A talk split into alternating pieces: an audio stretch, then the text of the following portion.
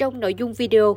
một người nhà nạn nhân vụ cháy quán karaoke An Phú ở thành phố Thuận An phản ứng việc phải chi 6 triệu đồng tiền xe đưa thi thể về quê, 2 triệu đồng tiền vệ sinh thi thể, trong khi được chính quyền Thuận An thông tin không tốn phí.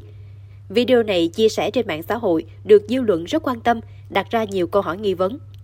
Liên quan đến vấn đề này, lãnh đạo thành phố Thuận An tỉnh Bình Dương cho rằng do hiểu lầm, ngay từ khi hỏa hoạn xảy ra, các đoàn lãnh đạo của thành phố kịp thời hỗ trợ về mặt vật chất và tinh thần để xoa dịu bớt đau thương mất mát cho gia đình và người thân của các nạn nhân. Về hỗ trợ vật chất, nhà nước hỗ trợ 5 triệu đồng cho mỗi người bị thương, 11 người. Mỗi gia đình nạn nhân tử vong được hỗ trợ 30 triệu đồng, 32 người. Lãnh đạo thành phố cũng đã làm việc với chủ cơ sở karaoke An Phú, đề nghị có sự hỗ trợ.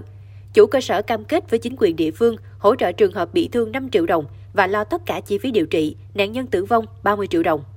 Vấn đề gia đình nạn nhân phản ứng không được hỗ trợ tiền xe đưa về quê, tiền vệ sinh thi thể, lãnh đạo thành phố Thuận An cho biết, người dân có sự hiểu lầm chính quyền và chủ cơ sở. Số tiền 30 triệu đồng chủ cơ sở karaoke An Phú hỗ trợ để người nhà tự thuê xe đưa thi thể về quê và thuê dịch vụ mai táng. Chủ cơ sở còn cam kết với địa phương sau khi hoàn tất điều tra sẽ đến từng nhà nạn nhân hỗ trợ tiếp các chi phí. Bà Nguyễn Thị Hiền, Phó Chủ tịch Ủy ban Nhân dân thành phố Thuận An cho biết, hiện chính quyền địa phương đã bàn giao 20 thi thể cho người già lo mai táng và cũng đã chuyển số tiền hỗ trợ của chính quyền cho gia đình nạn nhân. Những nạn nhân còn lại chưa được nhận dạng, đang chờ giám định ADN để xác định danh tính. Và chúng tôi cũng ờ, xin hứa là ờ, sẽ làm hết trách nhiệm ờ, của chính quyền địa phương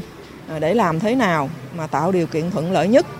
nhanh nhất cho các nạn nhân À, được nhận thi thể và có được cái số tiền cơ bản để trang trải cái hậu sự à, để mà góp phần giảm bớt những cái nỗi đau mà gia đình họ phải gánh chịu.